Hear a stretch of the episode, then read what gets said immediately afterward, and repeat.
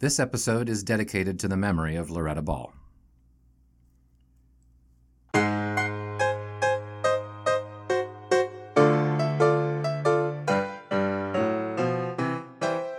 When great events in history occur, do witnesses realize the importance? Looking back on my time now, I realize I was one of the lucky ones, privileged to tell the stories of those times. I'm Orville Mulligan, sports writer.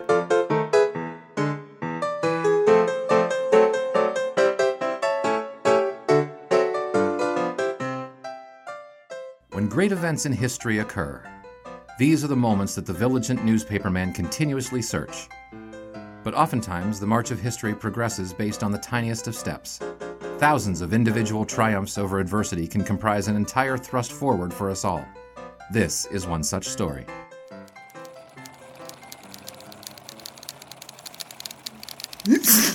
Gesundheit. This way. Gesundheit. At this way.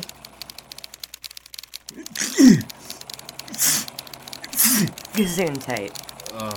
This is getting ridiculous. What's wrong with you? Sorry, sorry, I've got some kind of flu. Oh, great. Sports scribe sickens several with plague. You really should be wearing a face mask, maybe an entire gas mask. Why are you even here infecting us all anyway? I'm waiting to cab to Tube City Ring for the King Ward ticket. Uh, okay. So I understood all of those words, but this sentence was absurdité complète. He's covering the boxing at the arena downtown. You did call a taxi, Marla? Of course, Orville. They're not scheduled to arrive for another 13 minutes, but I cannot vouch for the timeliness or efficiency of the Pullman Taxi Company. Oh boy. Longest 13 minutes of Rousseau's life imminent. Tell you what, Typhoid Mary, you just stay on that side of the room while I finish this. Gesundheit. Orville, I don't think you're capable of covering this fight. Nonsense. I can't. I can. Be sensible, Orville. There's no need to infect us all. Go home. Go to bed. In fact, don't even bother. You look like you might not survive the trip. You can stay in the guest room upstairs. Take tomorrow off. Though that will leave a serious gap in sports tomorrow. Orville, what else is worth covering before the weekend? Well, there's the, uh. The. Uh. Look, never mind. Let's see. Why don't you just cover it yourself? What? Why don't you just go to this boxing match and cover it? I mean, I've read your writing. You can write. I don't think that's. That's a very interesting idea. You've always said you wanted to write sports. Yes. This is your chance then. And think about this. You, Marla Delft, the first ever woman to write about boxing for a major metropolitan newspaper. Okay, major ish. Besides, what's the boss gonna do? Fire you? You know, you're right, Myrtle. This is my chance. I've never actually seen a boxing match before, but I've read everything in the papers about it, and I can write just as well as any male sports writer can. Hey. I'll do it. I'll do it. Just one more thing. How do I look? You don't look like no reporter I've ever seen. Well, I'm not wearing this hat out of a sense of fashion. See the press card? Yeah, I know. You work for some paper I've never heard of. The Pittsburgh Guardian. Whatever you want to call it, what sort of an outfit would send a dame to cover a second rate boxing card? Well, mine didn't exactly. Yours didn't, exactly.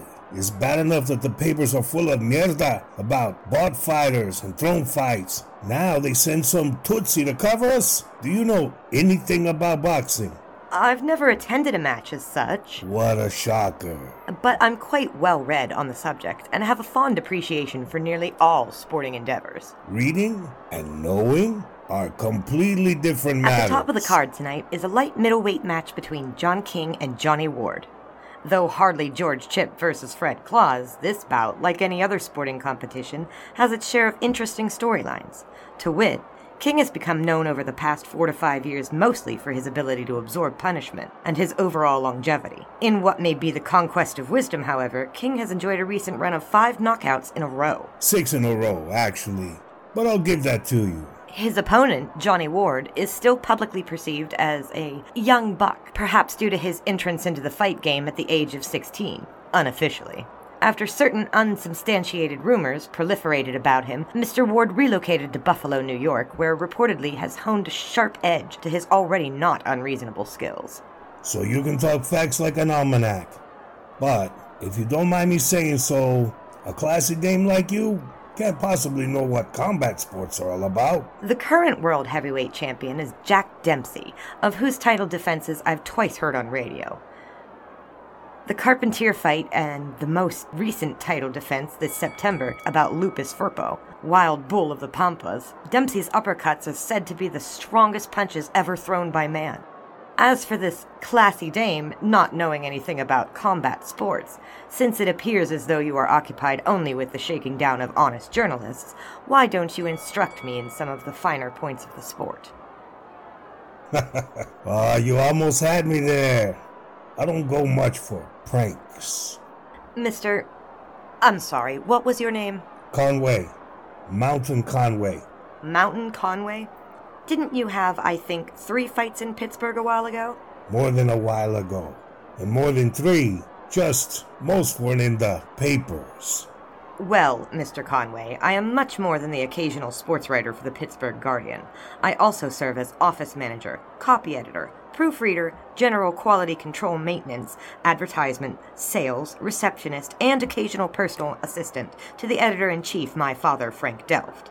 As such, with the Guardian's regular sports writer currently infirm and space in the Thursday edition of the paper currently lacking, I made the executive decision to assign myself this story. Now, I don't care whether you address me as ma'am, lady, classy dame, or dolly bird, and I don't care whether you think a woman can write intelligently about boxing. I have worked very hard to make my newspaper a success and to learn the skills of this trade, and you wouldn't make a man prove his most basic qualifications while I get the third degree. I intend to write this piece come hell or high water, and if the angle is local boxing manager takes anti woman stance, then so be it. Your father is the editor in chief of this Guardian? That's right. But he didn't send you to cover this. Not as such, no. Huh. Come on then, pioneer lass. Let me show you what boxing looks like from the front row. And your winner by disqualification, Buck Weaver. They gave the match to Weaver because of the knockdown? Kidney punch. Gets you DQ'd every time. That's unfortunate. He might have won fair and square. Nah. You honestly think so? He seems so much more fluid, more technically proficient. He should. He's a YMCA instructor. But Bratton had him on the defensive the entire time. Fighting back to the corner may give vision temporarily to get out of a jam, but it's no way to win a fight, even on this level. I have so much to learn. But not nearly as much as you think, and certainly not as much as I thought. And now the main event. I caught Dempsey once, before he became champ, back in 18. I was back from the war, traveling a bit. Traveling? You know me too well already, Miss Delft. All right, so I was drifting, living out of trains, finding silence when I could, work when I had to. Did that for a year and a half, couple of years, maybe, when I heard about this kid, Dempsey, who fought like a genius and hit like the kick of a prize mule. Oh, good turn of phrase. Thanks, but it's not mine. So I heard he was fighting at the old Peppers Park outside of Newark. I hopped a couple of lines to get there in time, even though I had a hard time believing that some palooka from Colorado would fill a baseball park. Boy, was I wrong. There were maybe 20,000 people there, the biggest crowd I'd ever been in. And the crazy thing was I felt great. Ever since going over there, I hated crowds. Hated people, really. The sound of them, the smell. But there, it was all okay. I didn't even crave a drink. The undercard was interesting enough, kept my attention. But then Dempsey entered the ring, and it was like nothing I'd ever seen before. It was like seeing a Roman emperor or something. The gravity of him just pulled everyone's eye to him. He was matched against Fred Fulton, a pretty fair fighter. Better than pretty fair. He's won 53 fights, 49 by knockout. Well, he wasn't winning on this day. The bell rings. Dempsey charges. Bam with the right. Bam with the left to the gut. Fulton staggers and then wham! A left to the head. A right uppercut. You could have heard him Brooklyn. Fulton gets dragged back to his corner and Dempsey probably didn't even break a sweat. In 30 seconds, it was over. 23, actually. It's the second shortest heavyweight fight of the modern era. Do you know everything about everything, Miss Delft? I don't know your name. Of course you do. I told you. It's Mountain Conway. Mr. Conway.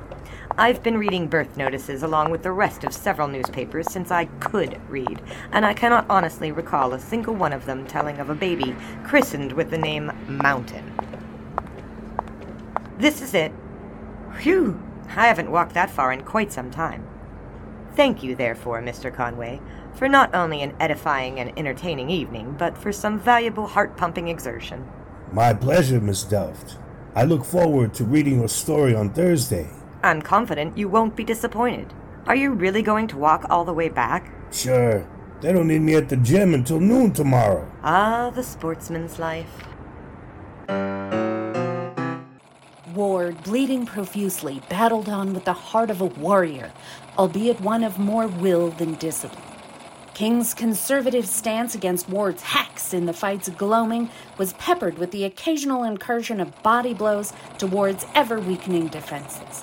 Ward valiantly survived the length of the fight, but almost as though preordained, the wily oldster king was deemed winner by unanimous decision of the judges. Annie August, sports writer.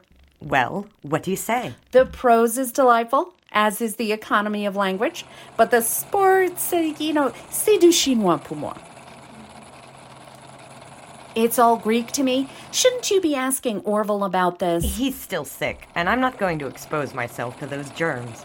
Annie August is a brave choice for a nom de plume. Well, I certainly didn't want to make my assignment to the story look like nepotism. Though it is.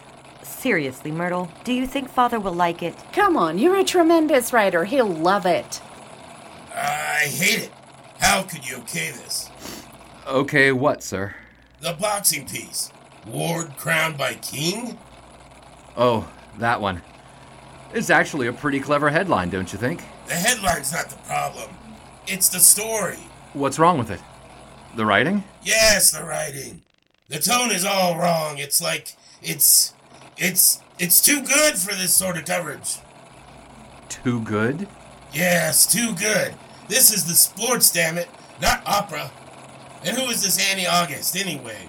Some floozy you made a pillow promise to? Uh, Mr. Delft, I don't think you should You're say. right about that, son. You didn't think. Now listen, have you recovered up enough to get back to work with a clear head? I think so. Good. I'm spiking this story. Put me together something I can use instead of this piece. I need seven column inches. Get something off the wire if you have to. I don't want to see this Annie August or any other woman on my sports pages, period.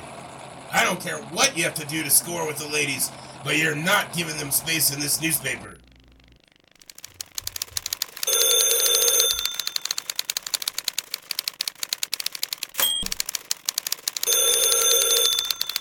Pittsburgh Guardian. Hello, is that you, Miss Delft? Oh, hello, Mr. Conway. What can I do for you today? Hey, I looked for your story in today's paper, but didn't see it. What gives? The story was deemed not appropriate for publication. It seems our esteemed editor didn't want a sports story written by a woman. Your own father killed your story? I used a pseudonym, but yes, he did. How would you like a chance at a story that he couldn't refuse? Like, say, a story you could take to another newspaper if he doesn't publish it. Go on. How about an exclusive interview with Sammy Mandell, the Rockford Flash, the Beau of Boxing, and the next lightweight champion of the world by his own reckoning? How the hell are you?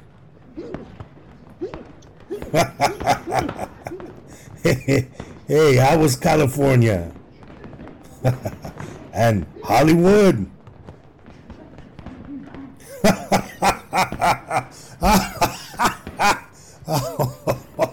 you are too much, Sammy. So, hey, the reporter I told you about, she's right here.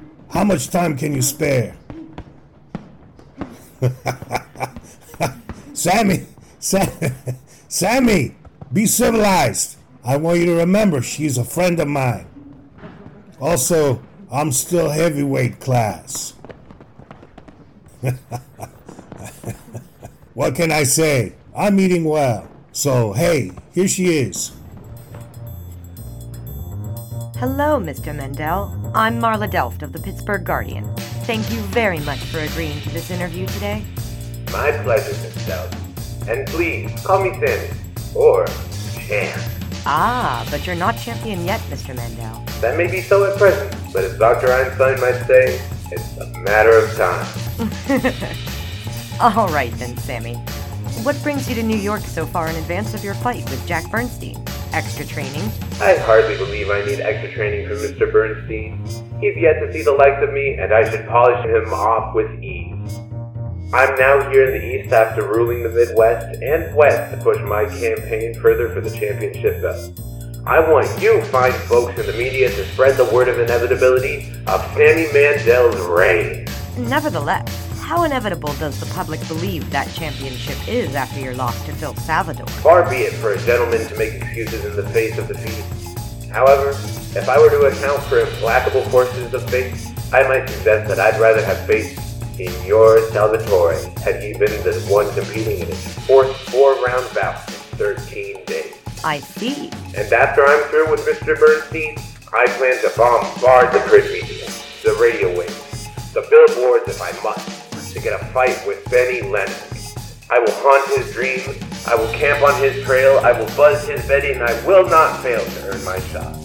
But first things first, right?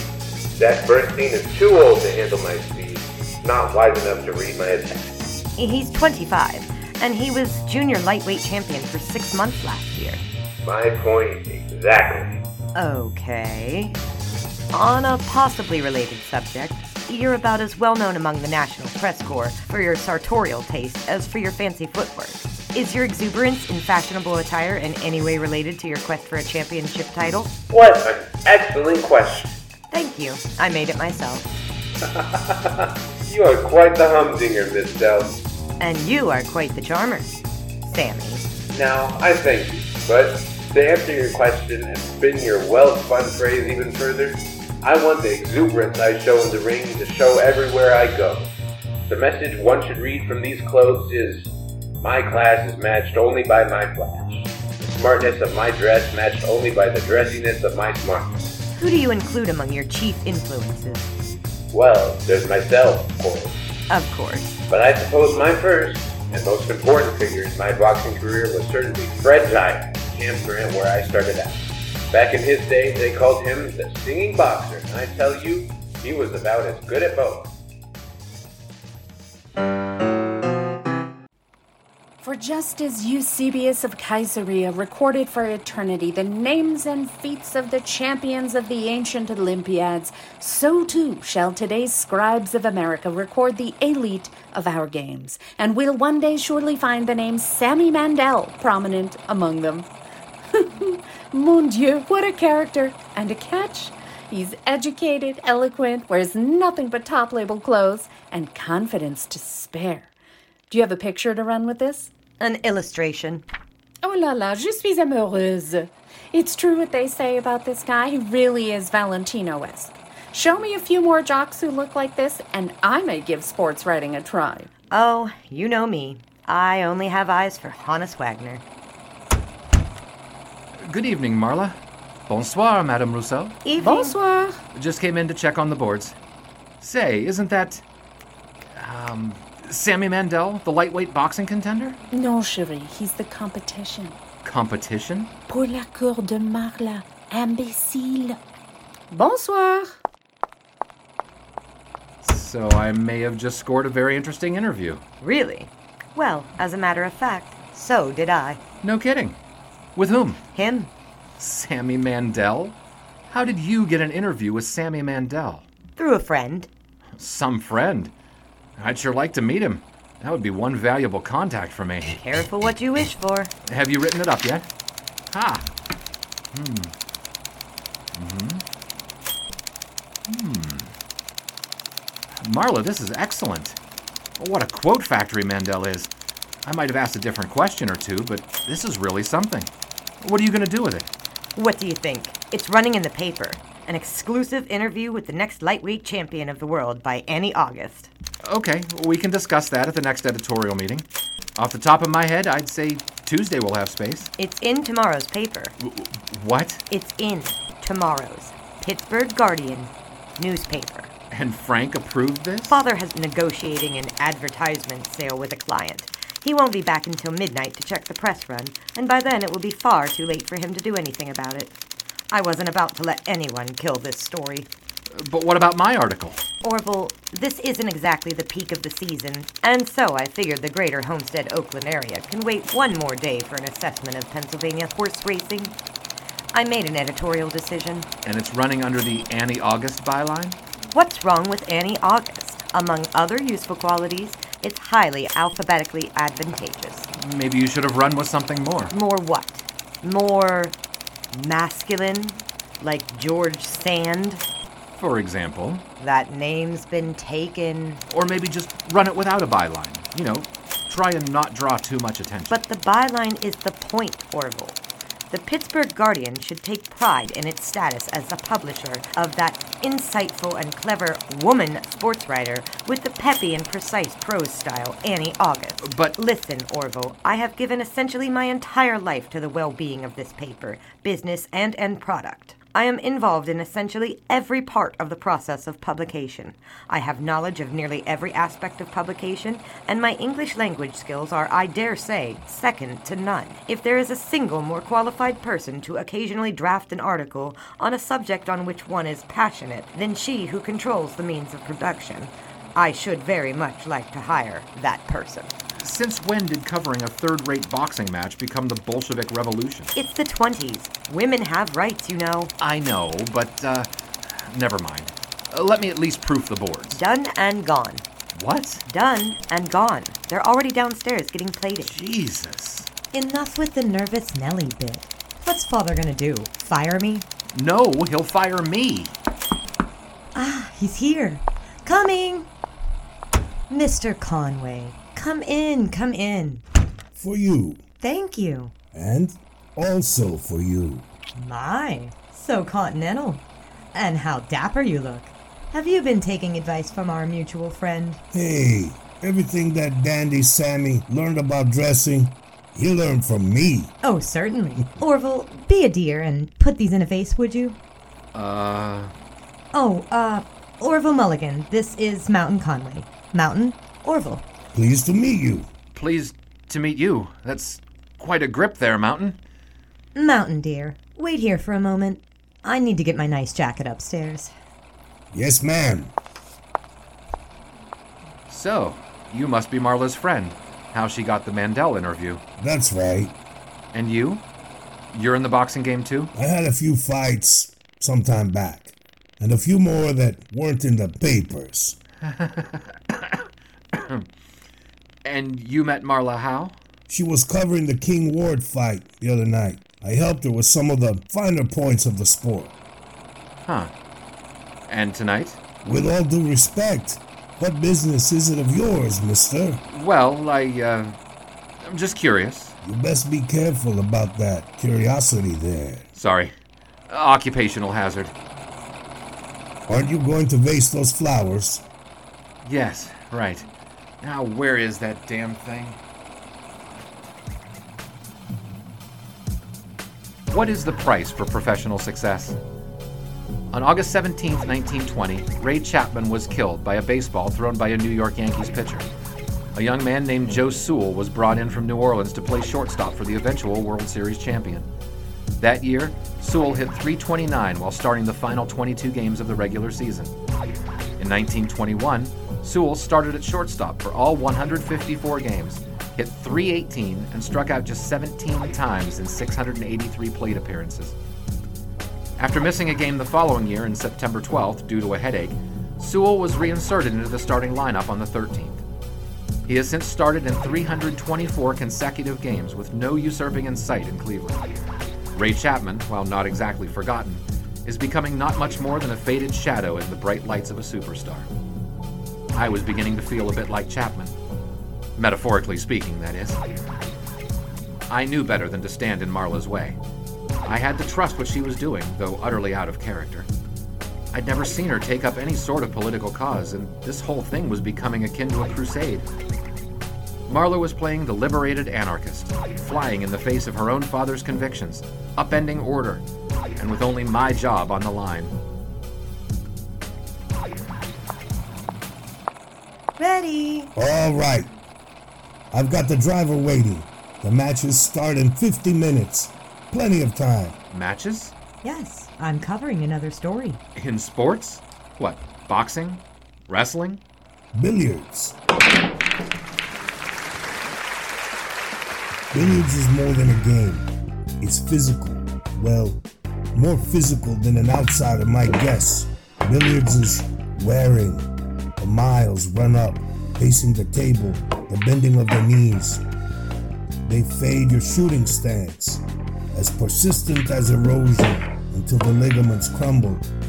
But in your prime, when all's working fine, in billiards, you can overcome luck and fate with your body.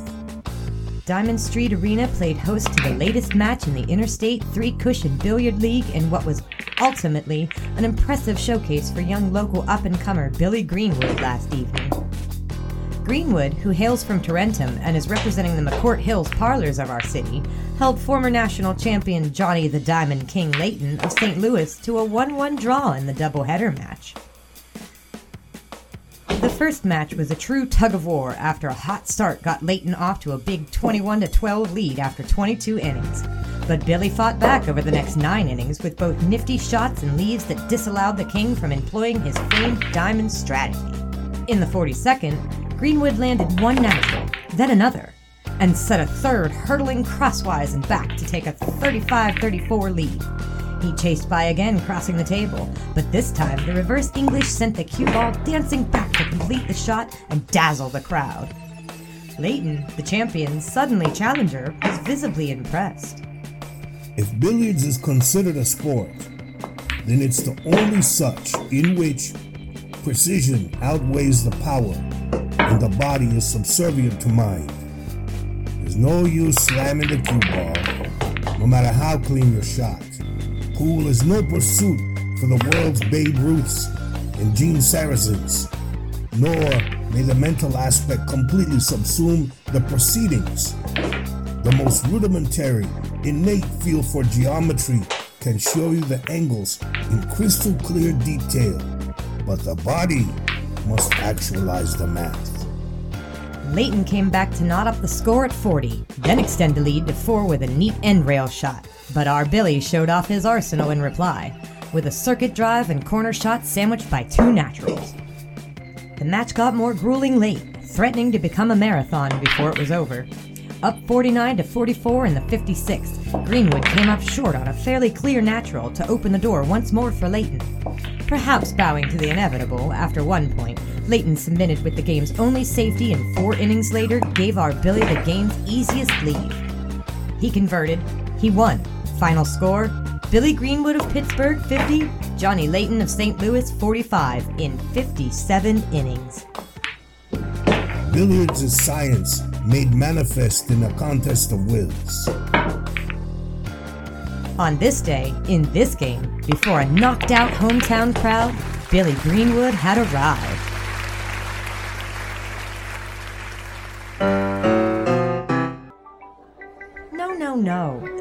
Was in the 49th. If Greenwood doesn't answer Layton after he scored four, Billy might have lost. He was converting everything Layton left for him for almost 50 innings. How long could he keep that up? You saw what happened in the second match. Your hold on the game is pretty remarkable for someone who's never seen a good match. Why, thank you, Mr. Conway. Did you ever play? Pool? Nah. I mean, sure, I'll play to mess around, maybe sometimes take a bunch or two off some duffer who doesn't know better. But I never played at anything like this level we saw tonight. My hands are way too messed up to really get the feel for it. Oh my. That's what happens when you live on your hands over 2,000 miles. May I? Yes. That right there is when I trapped it in a coal oven door. Could have singed it right off. That one, a railroad spike grazed the hand. Took a little bit right off with it. Mr. Conway, Mountain, I think. Martin, Wh- what? Martin. You ask my name. It's Martin. Martin Consuelo. It's not that I'm ashamed. It's more like I'm ashamed of Martin Conway. That I felt forced to change my identity just to get the slimmest of edges to barely scrape by. I hate Martin Conway. But outside of the ring, he carries me. You don't have to explain anything to me. Would you like your hand back? Oh, uh, uh, yes. Yes, I was just. That is to say. You don't have to explain anything to me. But you can answer me a question for once. Yes, alright. Yes, sure. Please, ask. Please. Why do you let your father cut your story? Well, firstly, he is the editor in chief, so such a decision is his prerogative. Secondly, he is my father. And thirdly, I'm surprised you asked. Weren't you the one who said I was, in your words, a classy dame like you can't possibly know what combat sports are all about? Okay, last first. I regret my previous judgment of you. I could not have guessed further from the truth. Apology accepted. As for the other reasons, I'm not buying neither. To hear you tell it, you practically run that paper. And your natural instincts for boxing and pool are incredible. You should read my work on baseball. How can I? Touche. See, Father claims to be enlightened and a 20th century thinker, but he's really not. Outside of his mad obsession for foolish gadgetry, he probably thinks a woman reporting on sports is wicked and immoral. Ser diferente es ser indecente. To be different is to be indecent. That's not me. It's Jose Ortega y Gasset, Gasset? Heavyweight? philosopher. I must take advantage of my new rights. I was too young to be a true suffragette, so I feel my vote is a tribute to the sisters of the cause who came before. Hmm. And you? Not to be indelicate, but do they let you vote on account of you being, um, You mean me being an ex-boxer?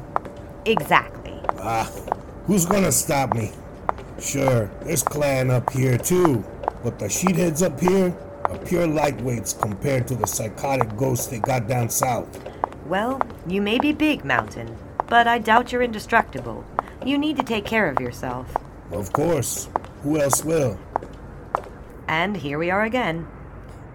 Looks like Father's still not back. I've got enough time to sneak back upstairs before the print run starts. Sneak back upstairs. Weren't you the one just telling me to take care of myself? Oh, trust me, I will take care of some things. Just not until tomorrow morning. For now, good evening, Mr. Consuelo. Miss Delft, wait. One more question. No, that's all right. I really should get going. Marla, Um, yes? can I. Will you let me maybe take you somewhere on an unprofessional basis? Oh, Martine. I was afraid it would be something like that. I, I know I don't have a lot of money, but I got some decent prospects in the fight game. Something more than bouncing. And I've never met a girl like yourself, and. Uh, it's not going to work, is it? I just can't. Because of the stick figure? Stick figure? Oh, you mean Orville. Stick figure. That's pretty good. No, it's not him. I mean, no. No. Is it because I'm, you know, an ex boxer? No, Martine. In these past few days, after we discussed the sport of boxing, that is, you've been kind and generous and open minded and open hearted and so much more. You are certainly also correct regarding the respect given me by my father. But it's this place, this world. This paper is my life.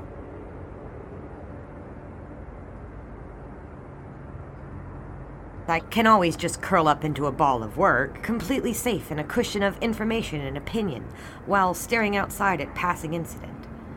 Sometimes I can't tell where the Pittsburgh Guardian ends and where I begin. I used to think that was all right. For tw- for most of my life, I've believed that. Now I'm not so sure. You're fired. What?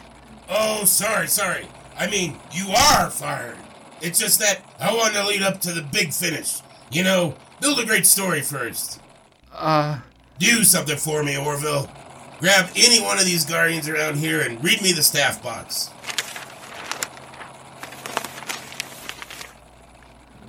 Pittsburgh Guardian, founded 1869. Editor in chief Franciscus F. Delft. Now that was the important part of the purposes of this conversation. Read that again. Editor in chief Franciscus F. Delft. That's right. That's my name. My name. In every single edition of this paper attached to everything. To everything. Which appears in it, whether it's a Herman's byline or a Myrtle's or some bimbo you owe a favor to. Mr. Delft, I really don't think that's fair. Fair? This has nothing to do with fair. The newspaper isn't a democracy. You don't get to vote for some article like you vote for Coolidge. I realize that, but that's Do not you what. have any idea what this looks like? Some female, obviously of less than firm character, I certainly wouldn't say that. sidles her way into this Don Juan's hotel room in New York, It was a phone interview. and then can't even stay with the focus of the interview? Probably because she wants the debauchery? You're being completely unreasonable, Mr. Delft. And you are responsible. You brought that untalented bed jumper to this paper, putting it on my name. Frank, you are out of your mind. And you're out of a job. Be that as it may, I want you to take that back. Annie August is a fine writer who put together those articles with hard work and gumption. Ah, balderdash. Get out, Orville. You're fired. He is not fired, father. Marla, stay out of this. What? Stay out of this? For twin. For my whole life, you've been forcing me into everything. Now, today, I'm supposed to stay out? I don't think so. Get your stuff out and yourself out, Orville. Father, I will go with him. You wouldn't. I'll leave too. Look, maybe we can reach a compromise? Get out, out, Mulligan. Orville. We'll, We'll discuss, discuss it it later. later. All right. Should I, uh, leave the door open? Close it. Say, thanks for the show of solidarity, Myrtle. Rien du tout. Bosses bark well worse than bite. Though, in all honesty, I'd give you about a 50 50 chance. Glass to the door trick, huh? Does that really work? Well enough.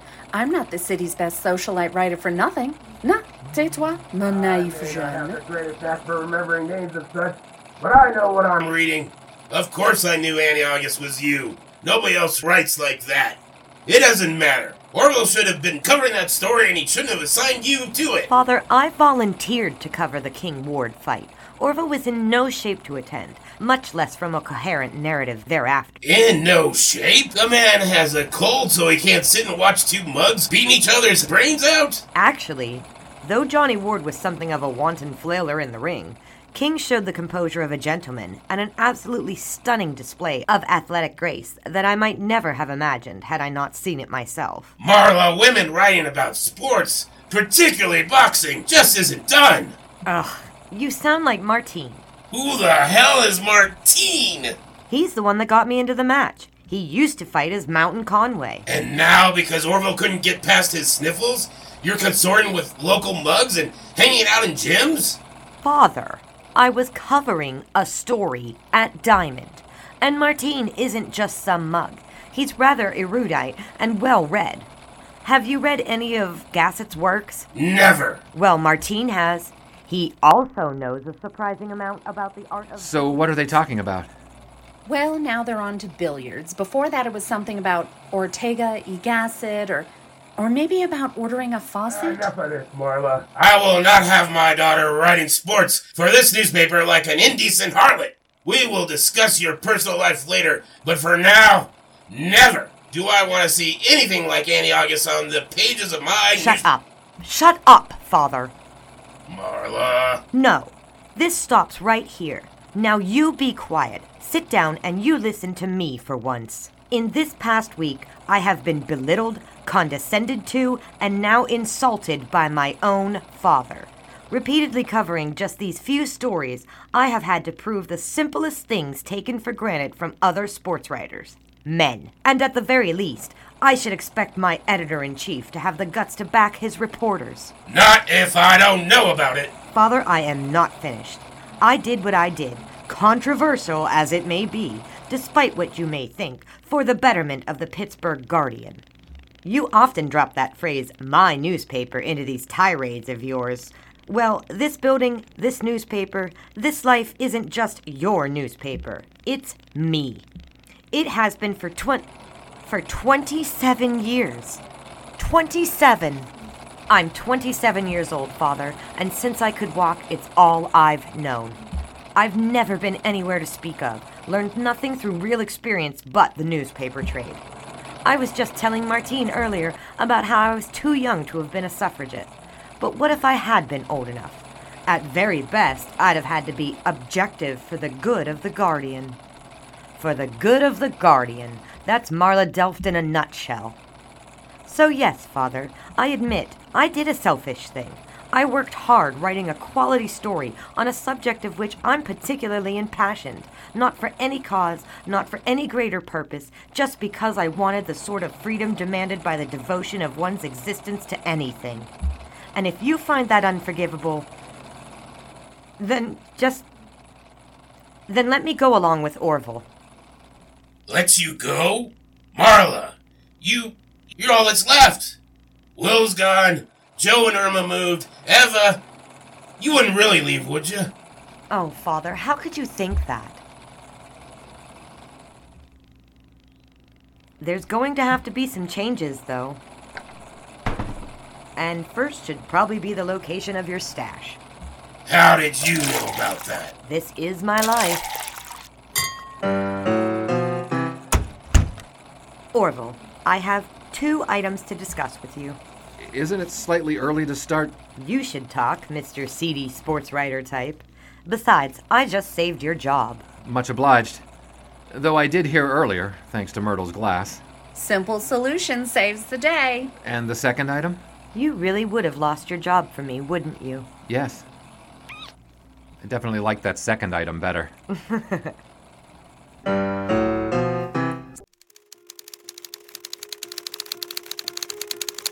Things did change after that. Not massively. Not so much as the Pittsburgh Guardian reader might notice. After all, it's often impossible to see the changes wrought in one woman's life against the constant turbulence of metamorphosis everywhere. Sammy Mandell did become lightweight champion of the world in 1926, though by beating Rocky Kansas, as Benny Leonard had retired before taking up Sammy's challenge. Mandell ultimately fought in some 191 fights over the course of his career and was recognized as an all time great lightweight. Billy Greenwood managed to stay in the pro ranks for a few more years, but never truly broke the region's top tier. Johnny the Diamond King Layton showed true staying power, however. He won the three cushion billiards championship 12 times in his career and set a still unbeaten record of 50 in just 23 innings.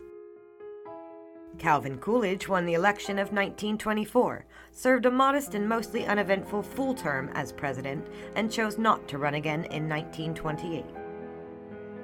Martine has told me that he now goes by his given name in social situations, but he uses Mountain in the boxing world. He says it's better for business.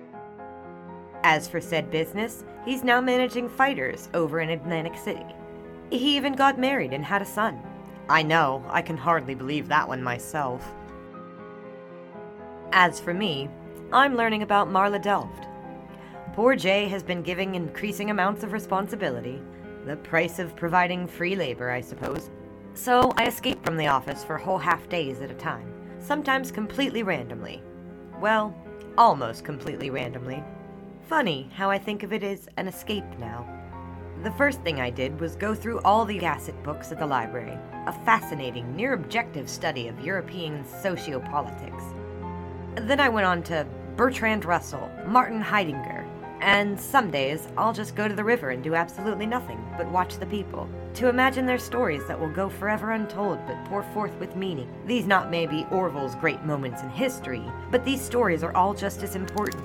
Like this one The Emancipation of Annie August sports writer.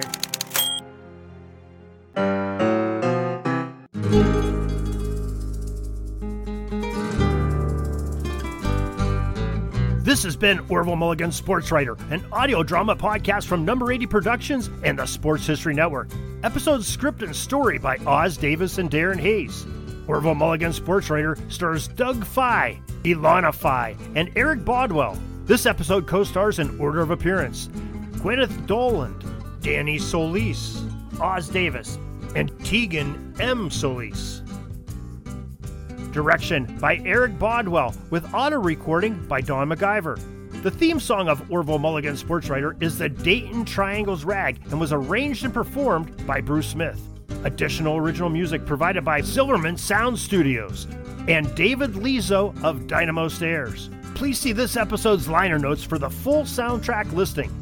Orville Mulligan Sports Writer is produced by Os Davis and Darren Hayes. Series concept by Darren Hayes. Keep your dial locked to this podcast station for the next exciting episode of Orville Mulligan Sports Writer, coming soon.